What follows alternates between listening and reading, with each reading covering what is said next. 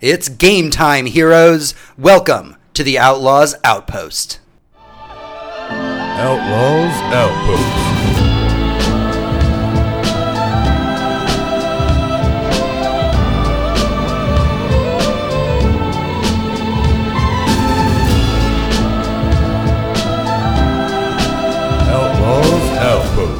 Welcome, welcome, welcome, heroes, to the Outlaws Outpost, your unofficial guide to the best Overwatch League team. Brought to you by the Surly Nerd Podcast and the official Outlaws supporter group here in Austin, the Lone Star Vanguard. I'm your host, James, and this week we have a great panel with us to talk about the Outlaws. First off, we have the producer of this show, Tony. Hey, Big Outlaws fan, are you excited to be here? I'm yeah, I, I am a fan of the Outlaws. Weirdly enough, we'll get into reasons why later. All right, excellent. and uh, also on our panel this week, uh, straight over from the Surly Nerd Podcast, we've got Hector. Na na na na na na. Can we Now I do gotta that? edit that out. I That's mean, copyrighted. Uh, uh, I, I don't think me na na naing is copyrighted. you know what? Let's just float it and find out. Well, yeah, we'll, we'll see. we'll, we'll We'll test see. the water here and see how this whole thing goes. Okay, so before we get rolling, what the heck is the Outlaws Outpost?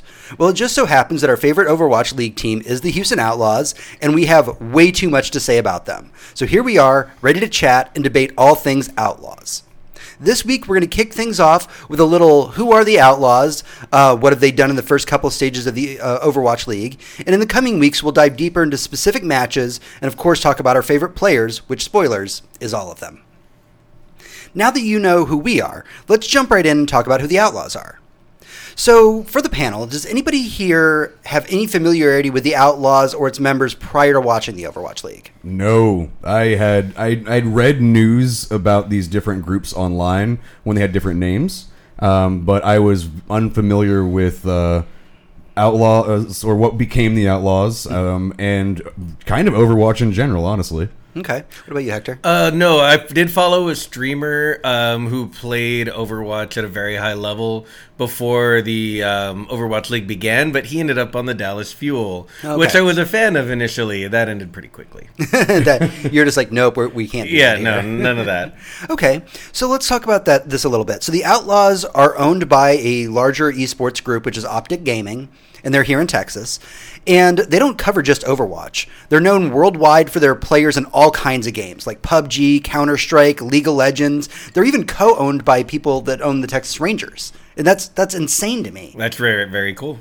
And that's a that's a kind of a common theme with the OWL right right mm-hmm. now, right? They're they're actually owned by like a lot of them are owned by major sports teams. Correct. So that kind of cements its place that you know if it does well, the OWL is here to stay. Yeah. Yeah. They're also sponsored by, I mean, major like fast food franchises and stuff like that. Yeah, and, and it's a big thing that the OWL Movie has been companies. doing and, Yeah, and pushing, movie and yeah, they're trying to kind of uh, I don't I I hesitate to use this term, but they're wanting to like legitimize the sport in a way, and the way Okay. that you do that is like through sponsorship. You know, you get big big names attached to your product, you bring in the sponsors, that brings in the money, and they said that eventually they do want to take these teams, which currently all kind of fight out of LA. Eventually, they do want them to be here in their home cities. Like that's the ultimate goal for the Overwatch League. They just have to start small right now, keep it all focused, and everybody playing in LA, and then you kind of branch out from there. Well, yeah, Makes here- sense. Um, we just uh, uh, uh, stage two just ended, and some of the teams actually did go to um, their respective like cities or states to say, "Hey, hi, how's it going? Uh, we play that game that you watch." Right? Yeah, and we did actually get to meet the Outlaws. It was pretty cool. And so um, let's actually get into kind of our main topic for this episode, which is kind of the road so far. So coming into stage one of the Overwatch League, uh, I believe Hector, you know a little bit about this. Houston was seen kind of as an underdog. huge underdog. Um, when we talked about, and this is going, yeah, all the way back to stage one, people gave a lot of predictions for Seoul, of course. Um, for uh, London Spitfire uh, was heavily favored. People thought they would be like one number one for sure, maybe number two. Um, uh, New York Excelsior as well. No one thought anything would happen with the Houston Outlaws. Yeah, and I believe that the, the Dallas Fuel was seen as like one of the big teams Dallas to Fuel be. was supposed to be one of the big teams to beat as well, mostly Yeah. because of the streamer I followed, uh, Seagull.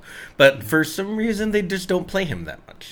Yeah, and so it, it's it's kind of weird because we're all such big, huge fans of the Houston Outlaws, but at the same time, like we became fans really early on. We, we went to a viewing party here in Austin, Mm-hmm. and we were like, "Hey, this is like the team we want to back." Of course, Tony, you and I are from Houston, so that's kind of Yeah, the, we're from the Houston, team that so we were like pretty natural. Well, it's kind of started out whenever before any of the the games that actually started, we were like kind of looking like, oh, Overwatch League is a thing that's coming out, and it, you showed me one day just all the different team names and logos, Mm-hmm. and you said and you were like, oh, look at the one for Houston. I was like, holy, that is a great logo design. I love that design. Yeah. So. I kind of just immediately, just visually wanted to support them because I just like the logo. It's first. a And great. I It's the from best Houston. logo in the in the team, and anyone I who says so, otherwise is joking. Yeah, like, I've looked at all the logos from the Overwatch League, and I'm like, man, I don't know. Like, yeah.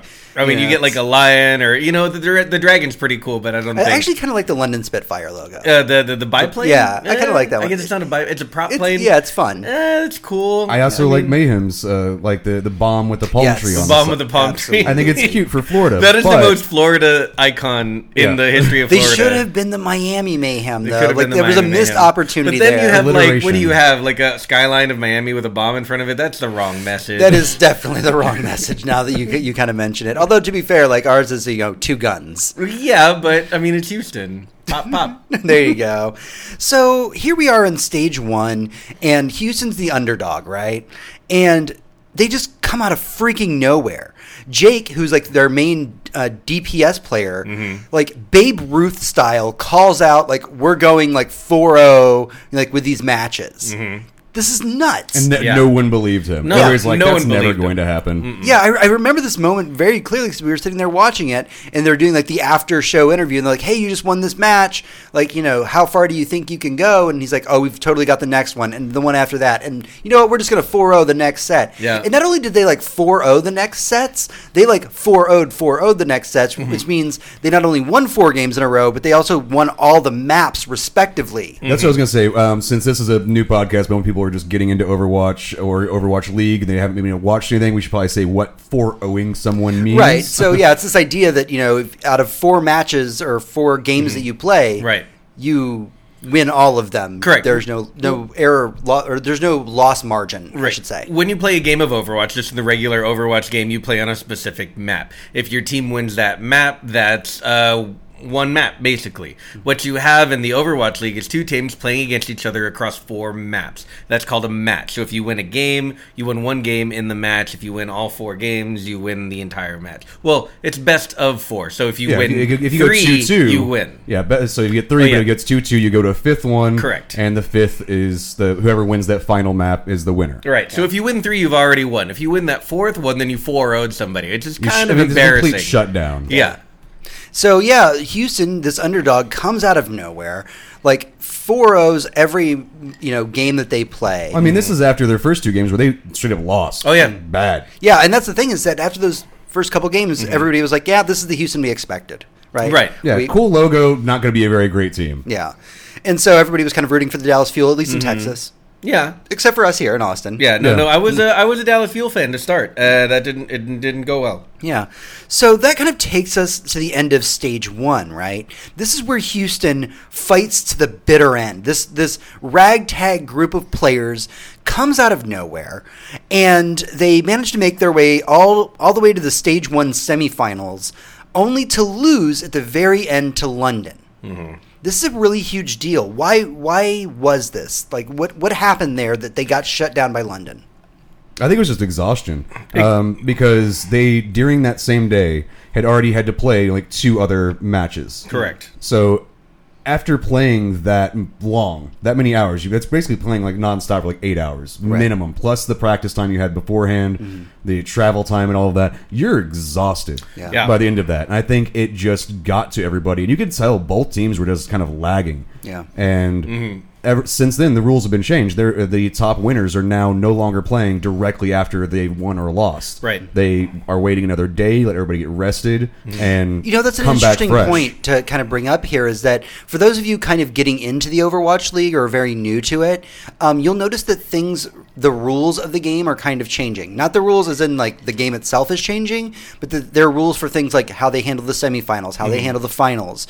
These are all things that because this esport of Overwatch is so new, mm-hmm. they're trying to figure out how to balance these things. Like they didn't want to play on Sundays because that was just a hard rule. Right. But then they realized that during this stage one, doing the, the semifinals and the finals, doing them back to back, all ran till midnight, one o'clock here Central Time. Yeah, no, it and got like bad. I was exhausted just watching. Yeah, the I didn't want to stay up anymore. I was like, I, I remember that during that, I actually fell asleep, and I was like, I don't care who wins. I'm just too tired. I have to go to bed. Yeah. No, and that happens. That happens. Uh, it, it used to happen in sports a lot, especially with um, how many games of baseball we used to play as a country. You'd end up. Um, you know, uh, people going after like the top two spots for the major, like final, like what is it, seven or nine playoff games that the like the last two teams play. When it comes The down World to Series, seven games. yeah, yes. yeah. When it comes down to, to yeah, yeah, sports ball.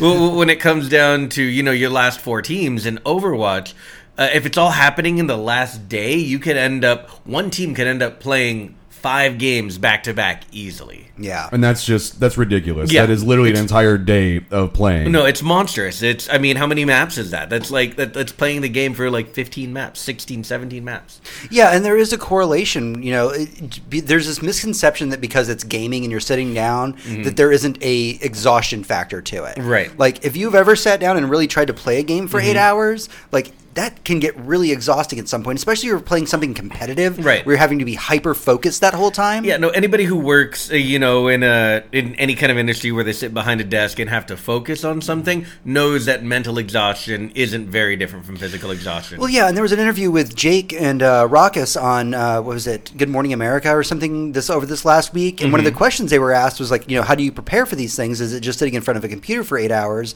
And he was very candid about it. He's like, no, we have a workout regimen. We have a like health like healthy eating schedule. Yep. We don't treat our bodies any differently than professional athletes Yep. do. They may do more like of the hardcore working out, but we've got to make sure that like our minds and bodies are like in sync with each other. It's not just staying up until three in the morning eating Cheetos and you know, hey, we're going to win this thing. No, of course, like and, and that's a huge misconception. And what people don't, uh, that people understand this, but they tend to forget when they look at esports champions is healthy body, healthy mind. Mm-hmm. I mean, I to try focusing really hard.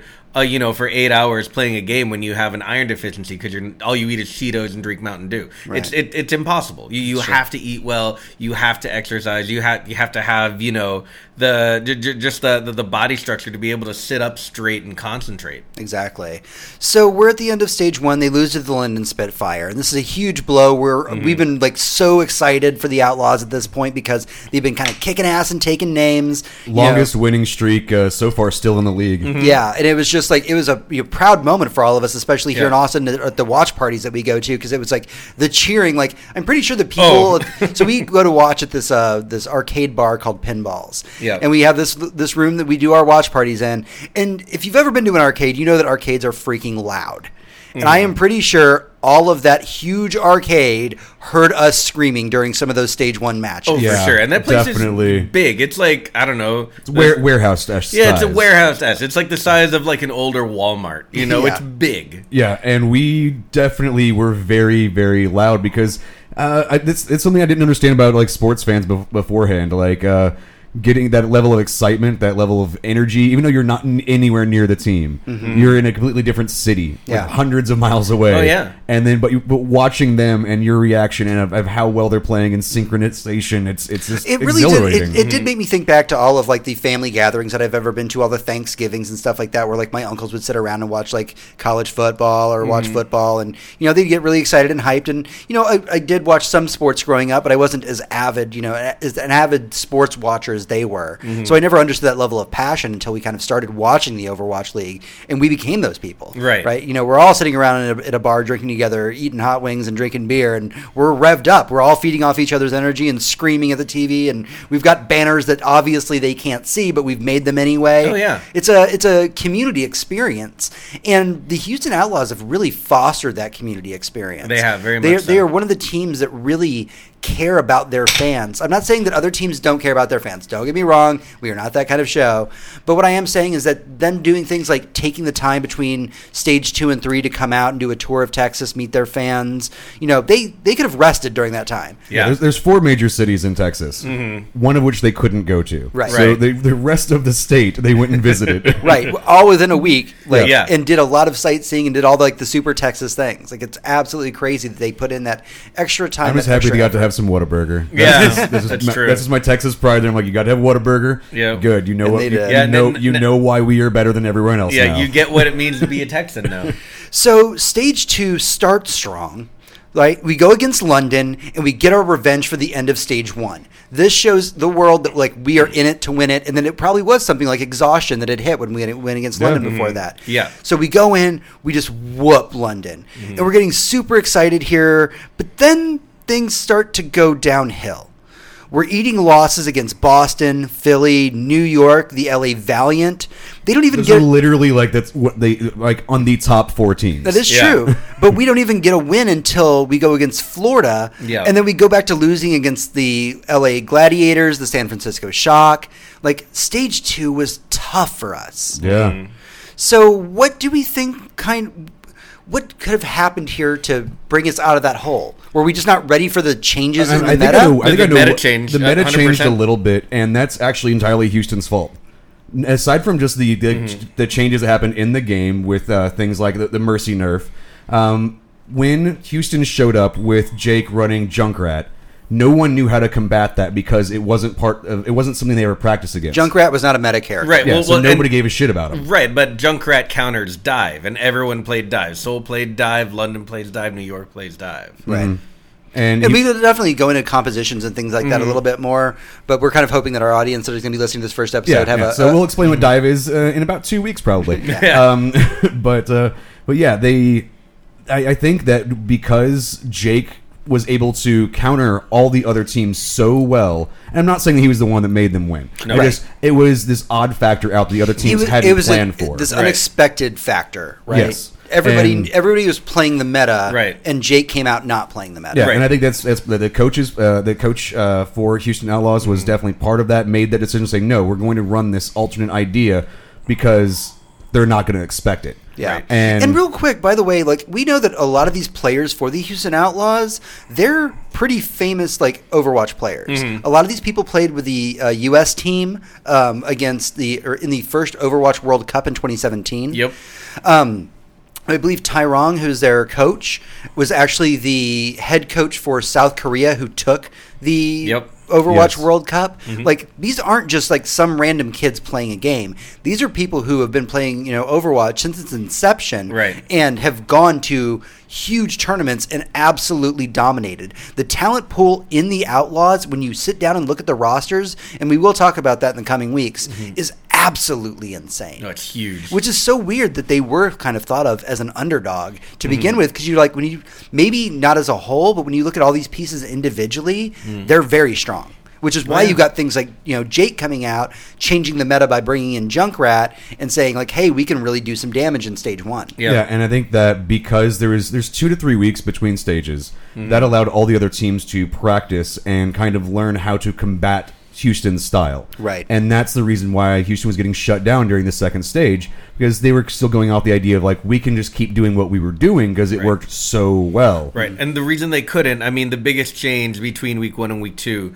was they drastically changed the support character in such a way that made that character. okay you're, oh you mean stage 1 and Stage stage one two? and stage yeah, two. stage one and stage two. So yeah, Overwatch League is broken into stages, Mm-hmm. and during these stages, um, the new patches get implemented. Is the way that this works.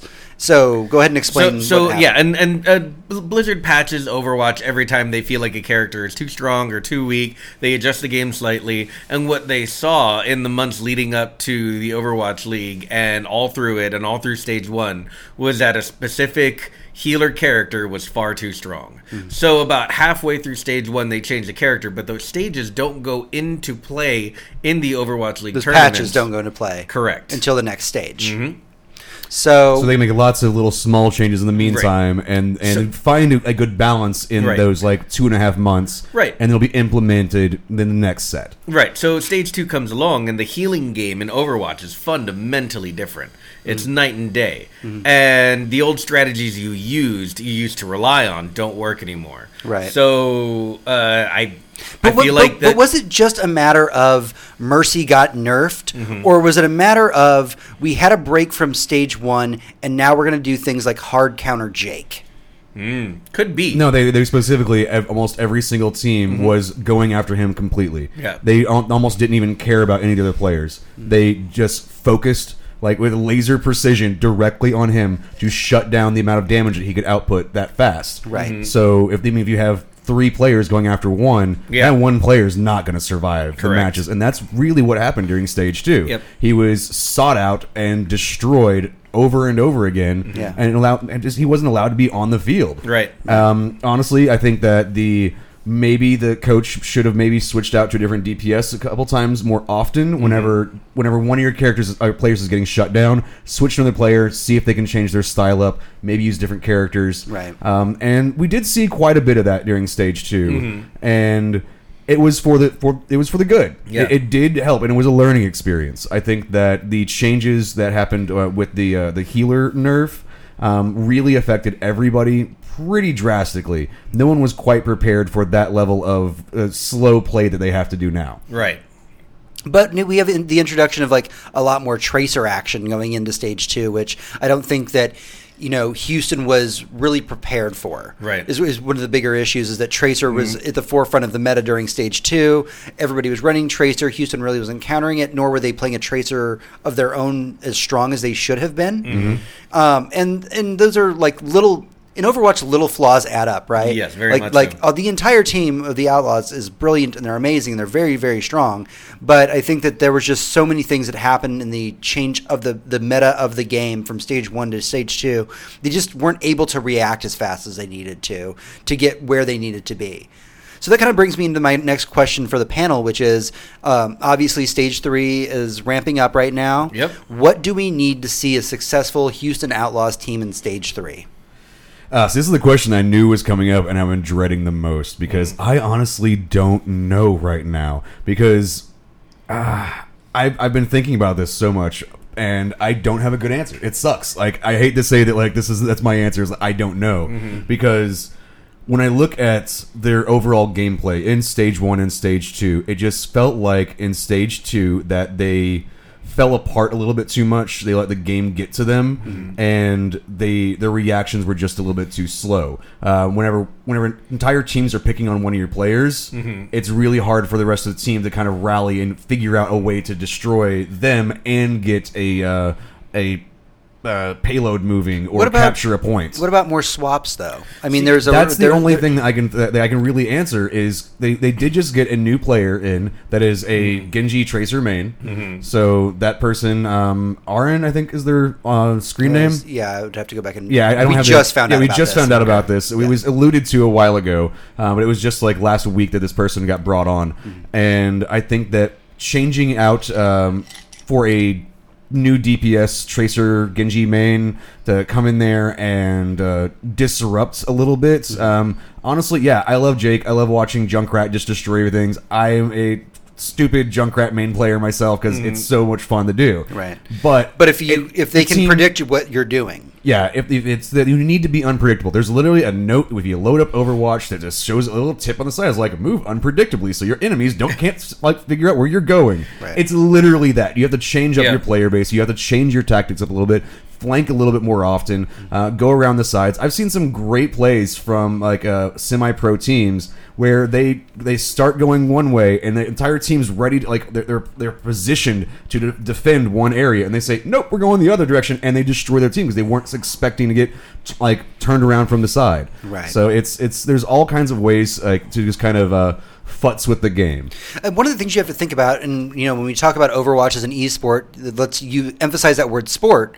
One of the things that you know in traditional sports that coaches do with their teams is they sit down and they watch videos of the enemy players, Oh, right? yeah. You know, if you're like you know Houston and you're watching like LA Mm-hmm. in football, you're going to sit down and watch their plays because you want to you know that those plays might come up at some point against you, and you need to think about how to counter that. And I think that's a lot of what happened from stage one to stage two. Right. Is a lot of these teams said, "Holy crap, Houston like can really bring the pain. We need to sit down, watch their strategies on all these vods, and go, what do we need to do to counter that?" And that's what ultimately led to doing things like trying to shut down Jake as much as they did. Yeah, they, they knew what kind of paths he normally takes from spawn to what where he's going to hide in a corner, what corners he's if he's going to do a RIP-Tire, uh, where he's going to be hiding at, so you can go ahead and just take him out early. And while maps are different in Overwatch and between stages, there's a lot of consistencies between Yeah, them. there's right? there's yeah. generally like a room that's hidden off to the side that if Yeah. you're a character that leaves your body and needs to go run away someplace if- else, If you're walking to a payload or a Yeah. checkpoint, you tend to